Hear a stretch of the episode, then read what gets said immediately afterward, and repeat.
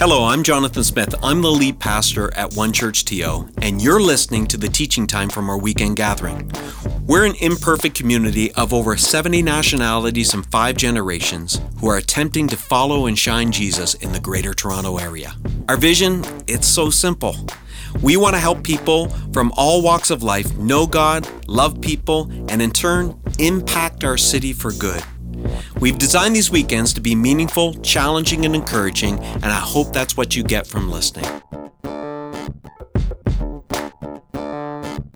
Well, we're in week three of a series called Attractive. And we've been learning over the last couple of weeks of how we can become more attractive in a world I think we'd all agree has become more combative in nature.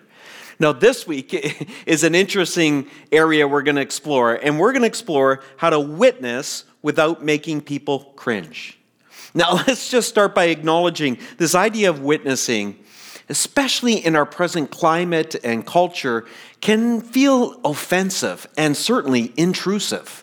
Uh, offensive because people have a set of beliefs, and to invade their space with our beliefs feels uh, offensive in this culture, doesn't it? And I think, too, we can all look over our shoulder and see some cringeworthy moments where maybe witnessing was over the top, maybe even caustic in nature. So, but why, so why would we even explore this? Why would we even talk about witnessing in, the, in a culture right now and the climate that we're at? Well, it's because Jesus commands us to actually. Our memory verse for this week is going to be go into all the world and preach the gospel to the whole creation. Can you say that out loud with me? Go into all the world and preach the gospel to the whole creation. Now, what's interesting is this is something that often when people come and they follow Jesus, this is one of those commands that they kind of want to leave with somebody else, right? Let the pastor do that. Let, let this outreach do that. But this is something that you and I are to embody. So, in order to do it in a way that people won't cringe, I want to help us answer this question. This question What if Christians became the best advertisement for Jesus? What if Christians could become the best advertisement for Jesus? I think we'd all agree, sadly, this isn't always the case, right? Uh, author Anne Rice, uh, famous for some of her novels that she's written, uh, she wrote, and I probably shared this with you in a weekend before. It's such a, a insightful way of recognizing where the culture's at, where maybe Christianity is perceived, and where people are at. Anne Rice wrote this For those who care, and I understand today if you don't, I quit being a Christian. I'm out. I remain committed to Christ. Uh, as always, but not to being Christian or being a part of Christianity. It's simply impossible for me to belong to this quarrelsome, hostile, disputatious, and deservedly infamous group. For 10 years I've tried. I've failed. I'm an outsider. My conscience will allow nothing else. Ouch. But it's not hard for me to understand why Anne might feel that way. Is it hard for you?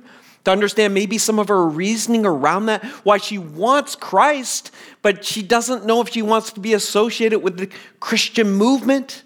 I, I, it's not hard to understand. Friends, we've got to do better, and we can do better. Now, how do I know we can do better? Well, there's another author, uh, you know, hundreds of years before Anne, and his name is Luke. And Luke recorded the activities of the first Christians. He records it in the book called Acts in the New Testament. And in it, he describes their activities and their reputation. One of the things he says about them is that they were loved by their neighbors. They were loved by their neighbors. Can you imagine that being said of us? That a Christian moves into your neighborhood, moves onto your street, and the value of homes go up? They're like, woo, Christian moved next door. Uh, I'm not sure everybody feels that way right now. And Luke said it this way He said that they enjoyed the favor of all the people, and the Lord added to their number daily. Added to their number daily. In other words, they were like a magnetic group of people that you couldn't push people away, they were drawn in.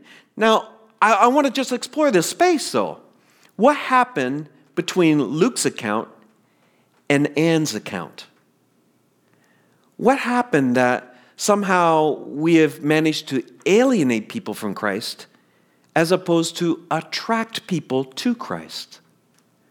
Well, I think all too often, one of the biggest problems is we don't look different. Followers of Jesus just don't look that different.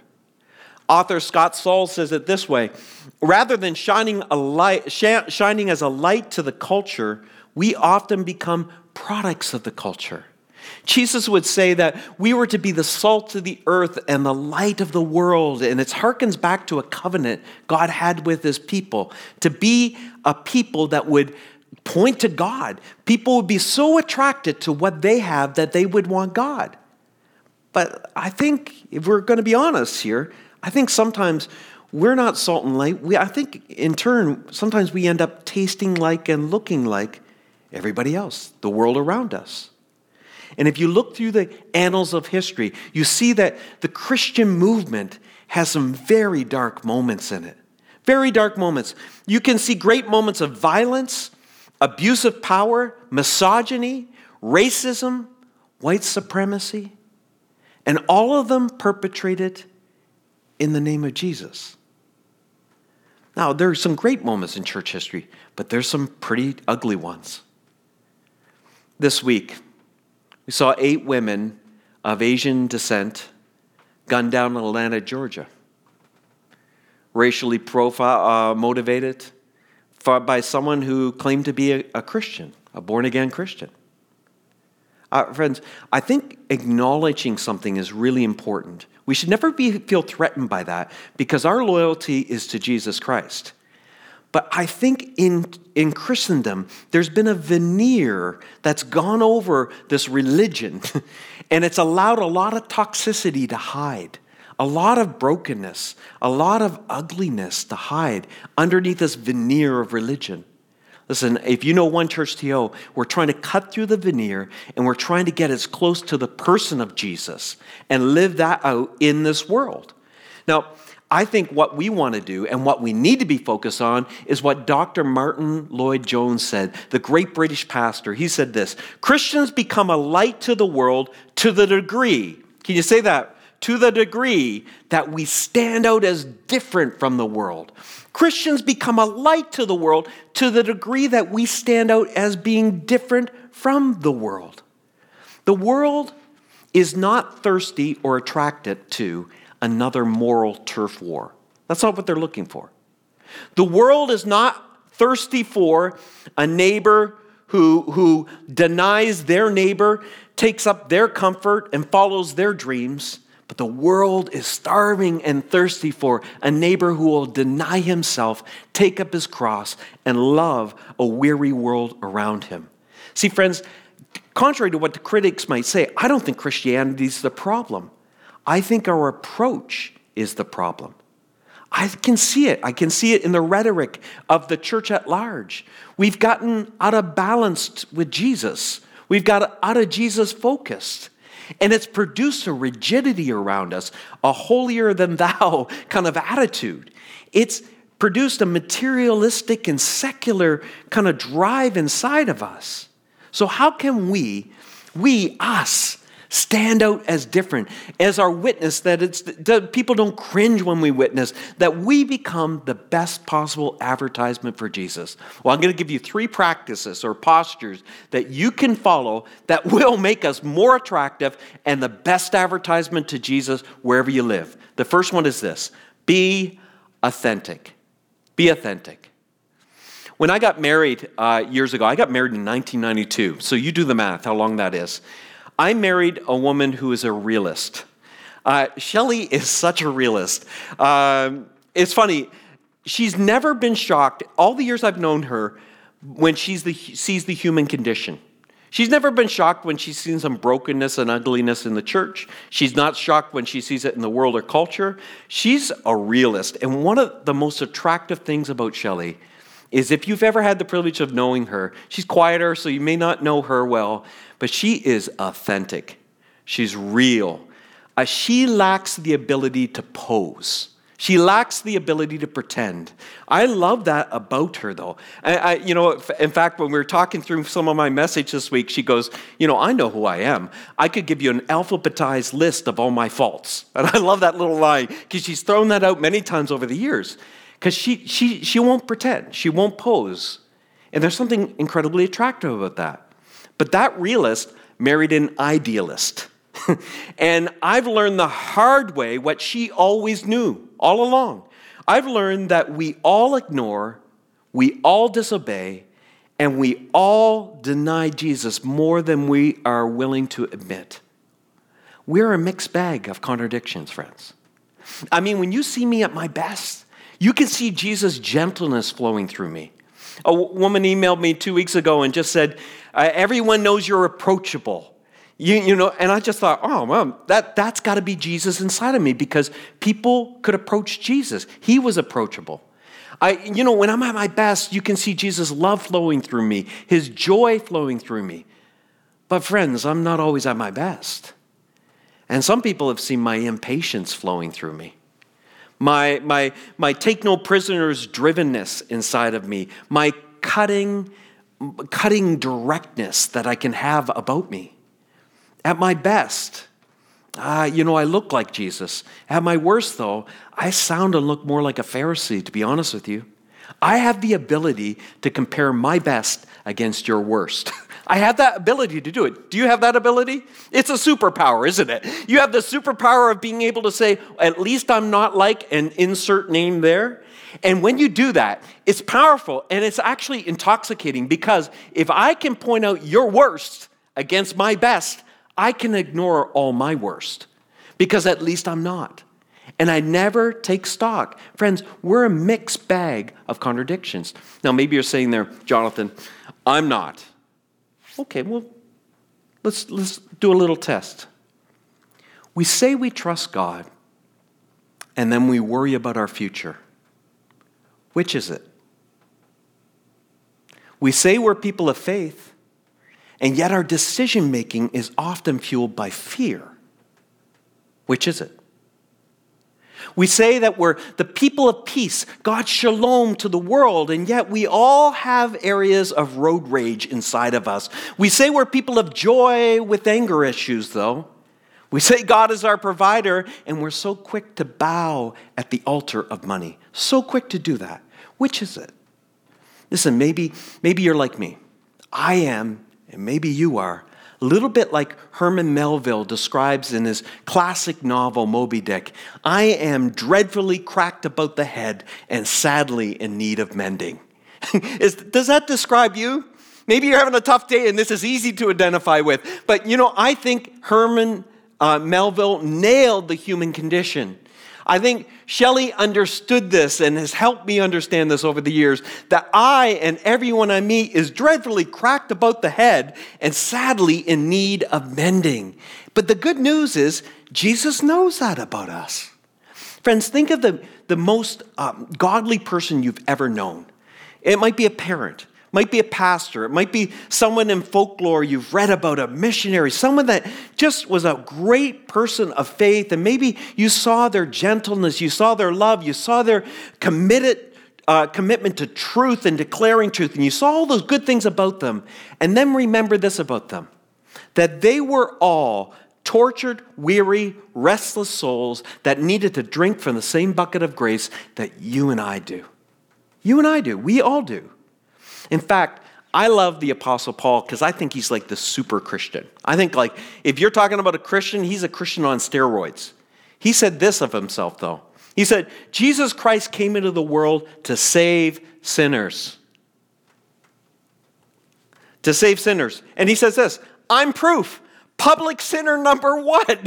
He's throwing himself under the bus of someone who could never have made it apart from sheer mercy Paul's saying, listen, if you know anything, if you've ever read about the Apostle Paul, he lived a really moral, morally strong life. He kept the rules, he did what he had to do. And he's saying, listen, apart from sheer mercy, apart from sheer mercy, I would have never made it.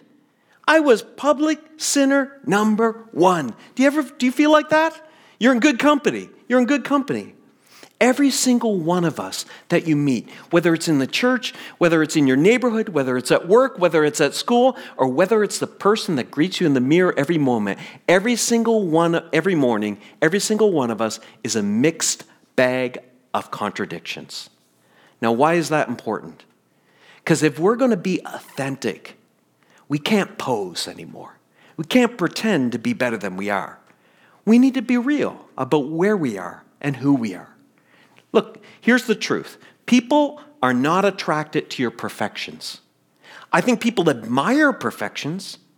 People even kind of worship perfections, but they're not attracted to it. They don't want to get too close to it because all that does is remind them of where they're at. It's not their your attraction. People are attracted to your authenticity, your realness, your humanness. See, I think, I think actually people are more attracted to your imperfections than your perfections, aren't they? It's those things in my life that are being changed, that have changed, that people look at me and that's what they're attracted to. Why? Because there's hope for them. I mean, if I've changed, then you can change, right?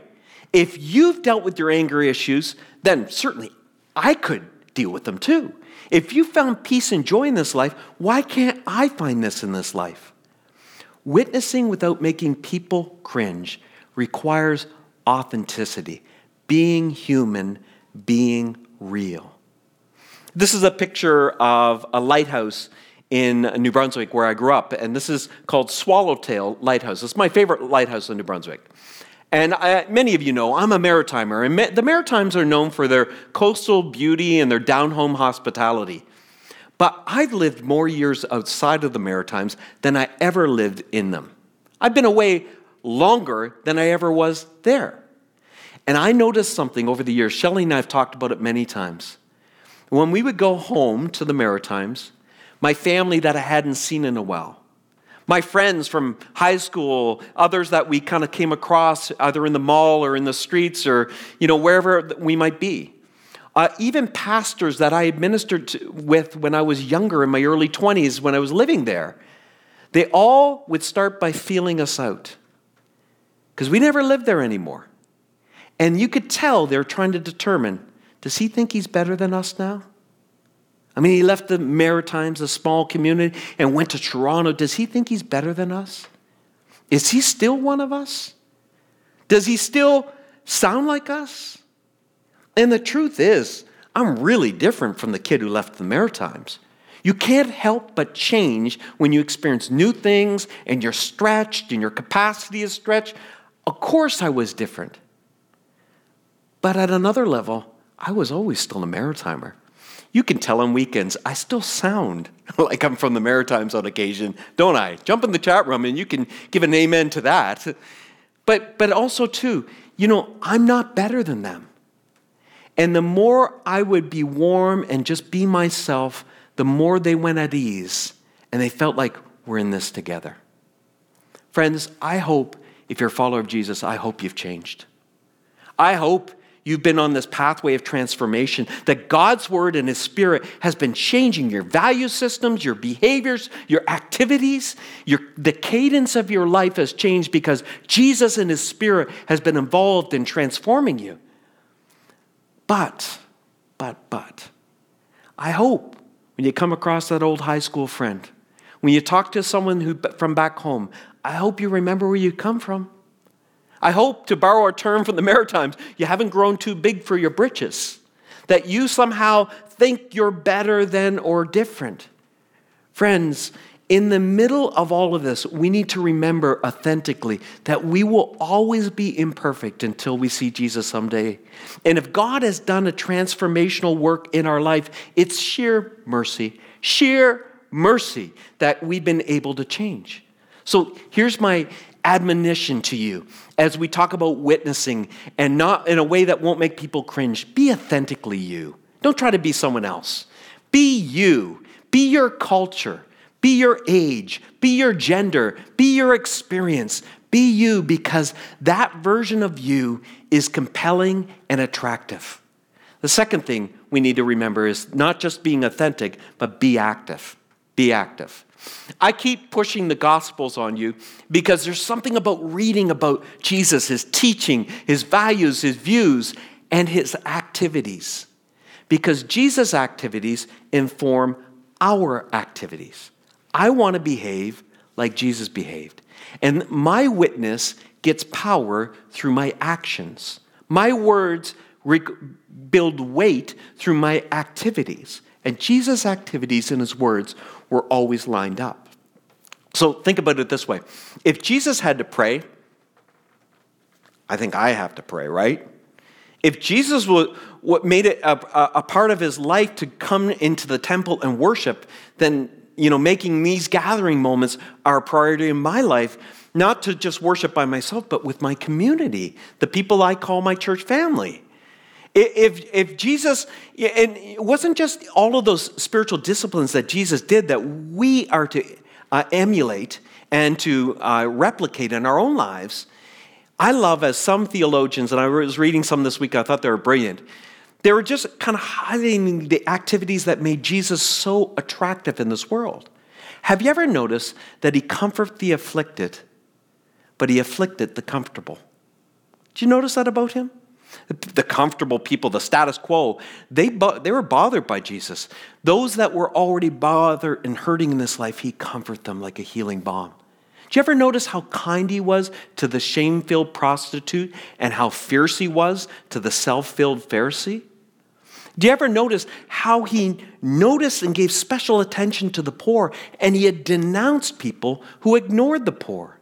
You see, if we want to be attractive like Jesus, we need to be active like Jesus. If we want to be attractive like Jesus, we need to be active like him in this world. James, the half brother of Jesus, put it this way He said, Isn't it obvious that God talk without God acts is outrageous nonsense? I mean, isn't that obvious? That God talk without God actions, God acts, is outrageous nonsense. Uh, one of my sons uh, finished a master's last year, and I, it was funny when people would ask him, uh, it would be the same question everyone would ask him about his studies.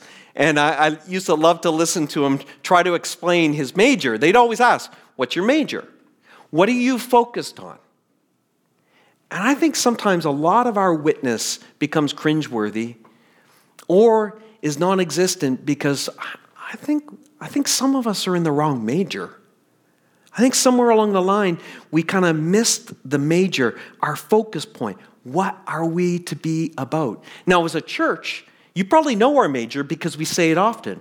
The major of One Church TO is to help people know God, love people, and impact the city. And that city is anywhere you're viewing from right now, whether it's a town, a hamlet, a village, uh, or a city. We want you to be able to impact it, and we're committed to equipping you to do it. Now, what that means is there's a lot of activities we're not going to do. We are just not going to do them unless they help you know God. You get deeper into God. And what's the evidence that you know God? You're going to be more loving to people. You cannot know God deeply and not love people well. They're connected. And if you love people, you can't help it. You're going to impact the city, you're going to impact your community, you're going to impact your neighbor. It's a trickle effect. So, so we know what our major is as a church. What's your major as a follower of Jesus? This past summer, Pastor Dan, uh, Pastor Austin, a bunch of us were working on our discipleship model here. And there's a sentence that kept echoing around in our conversation that we kind of adopted as the framework for our whole discipleship process. We felt like this sentence says what our major should be as followers of Jesus. This should be your major if you're a follower of Jesus, and it should be mine. It's simply this to actively learn to live like Jesus. Actively, not passively, not passively, but presently, actively learning, not just head knowledge, but head knowledge that gets down to our hearts, that eventually moves to our hands. You can tell someone's beliefs by how they behave in this life. You can tell their beliefs by how they use their money in this life. You can tell their beliefs by how they use their time in this life. Our behaviors reveal our belief systems. So we want to actively learn to live like Jesus. Actively learn to live like Jesus. I, I think we need to pause and remember that. If your pursuit of a deeper life with Jesus, if your pursuit of a deeper understanding of Scripture and a deeper walk with God, if that pursuit is not leading you to love people and actively do what Jesus did as he walked this earth, then I think you might be in the wrong major.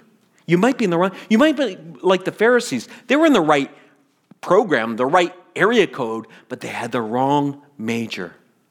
This is why we launched Love Army as a church. Love Army wasn't a gimmick. It's not some sort of do gooder program. It wasn't something that we could just mark up a bunch of acts of goodness in the city and somehow during COVID pat ourselves on the back. The, the motivation for Love Army came from a completely different quadrant.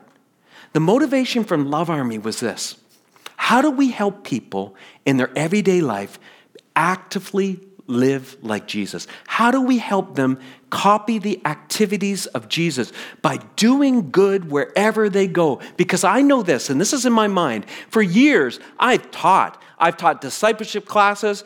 I've memorized scripture. I have, I've, I've equipped people, and I've realized I've taught a lot of people that never changed. Because unless it's incorporated into their habits, it becomes head knowledge. And that information doesn't transform them unless it gets into their hearts and into their hands. So, Love Army is an extension of our discipleship thing because I know this if you start behaving like Jesus, just by getting the garbage for your elderly neighbor, just by getting a coffee for someone that might be in need, or, or looking out for people around us during COVID 19, if you start acting like Jesus, you know what? That behavior turns into a belief, kind of reverse engineering. That gets deep in your heart and that transforms you. So if you call One Church TO your, your family, your church family, I want you to know that you're already a part of the Love Army. I'm not going to recruit you, I don't want to have to. I want to say this this is something we're doing as a community. It will not only change you, it is changing us as a church. This is something like in the Bible when it talks about being in one accord. We're not in discord with some of us doing it and other people doing this, and I don't like this. No, we're in one accord. And we're trying to do this together, not just to accomplish impacting the city, but I'll tell you this it's like every other kingdom activity. You think you're going to do the good, and God does the good in you. You think you're the one that's going to change someone else's life, and you inadvertently, you begin to change. See, this is beautiful how this works. So I want to I want to encourage you. Take out your phone if you're not already. Follow Love Army on Twitter, uh, um, Facebook, Instagram, where, wherever, whatever your social media channel is. Follow Love Army, and here's why. We, we send out a challenge every month, and it's a chance for us together as a community, no matter where you live in this nation or around the world, you can be a part of the love army and you can begin to do good where you are.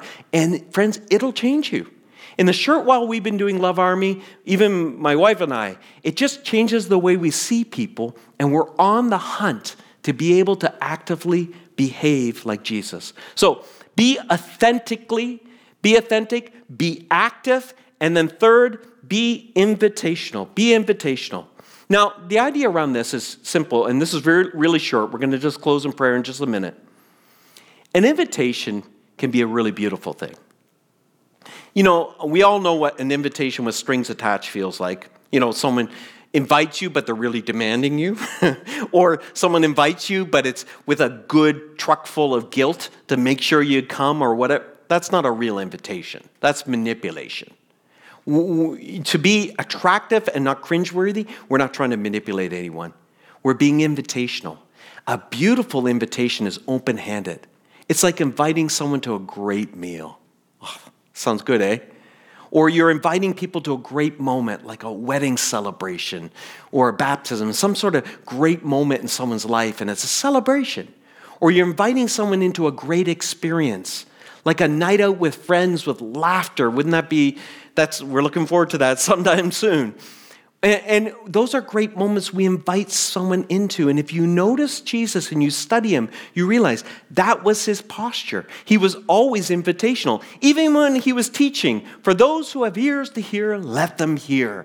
In other words, I invite you to listen if you'll open your ears and open your heart and listen.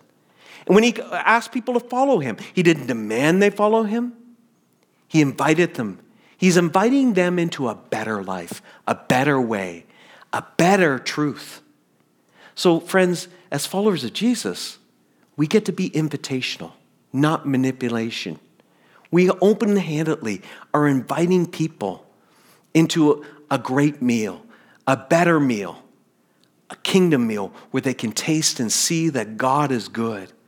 We're inviting people into a gr- the greatest moment, a moment where they have a chance to experience salvation and transformation. So all of a sudden, God's Spirit is inside of them and they're able to change from the inside out instead of everything being from the outside in, which is totally difficult and hard to do and can't be done. It has to come from the inside out. And then we're inviting them into the greatest experience ever Jesus. So I want to invite you to be invitational, to be authentic, to be active, and be invitational. Easter is coming up next week. Pastor Keith is going to conclude this series as part of our Palm Sunday celebration. And then the weekend after is Easter, and we're calling it Shaken. And I want to encourage you to be inviting someone. Good Friday, Pastor Keith is going to be talking about how Jesus experienced this cosmic shakedown, the greatest miscarriage of justice ever. And we've been shaken over this last year. And the gift of being shaken is it reveals what you're trusting in. And we're going to have an opportunity on Good Friday to put our trust in the solid rock of Jesus that doesn't matter what comes, it stands.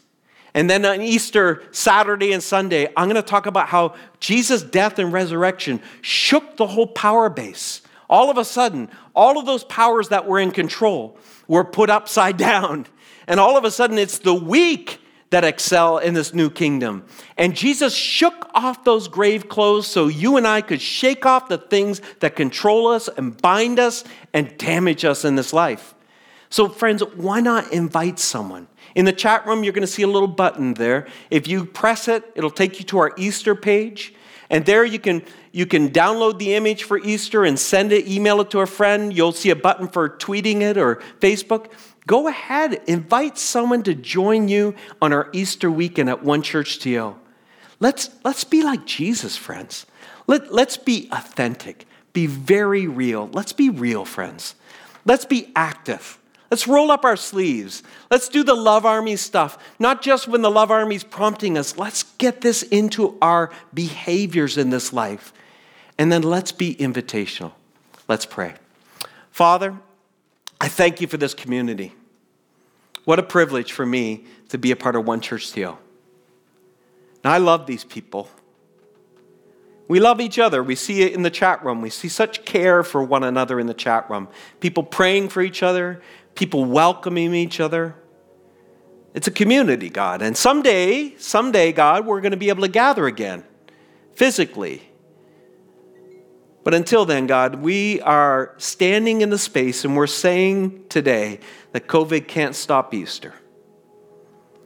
And God, we know the truth of the gospel, even though we can't physically gather right now, the truth of the gospel has not and will not be limited by our ability to gather. Instead, God, we pray that this Easter, through One Church TO and the community, the people you placed in our lives, that we would see a seismic change as people.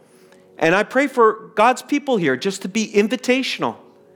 And people's lives would be changed as they find Jesus and they discover all along Jesus has been searching for them. Father, I pray you bless your people. Make your face to shine upon them. And in this beautiful spring day, we'd walk out on mission authentic, active, invitational. In the strong name of Jesus, amen. Thanks for listening. If you found this helpful, we hope you join us at one of our campuses if you're in the GTA for a weekend gathering. If you're listening from somewhere else in the world, we'd encourage you to join us at onechurch.to/live. We believe everyone can be a part of what Jesus is doing both in our community and in our city. So if you'd like to connect with us at a deeper level, visit us at onechurch.to/next steps. See you next time.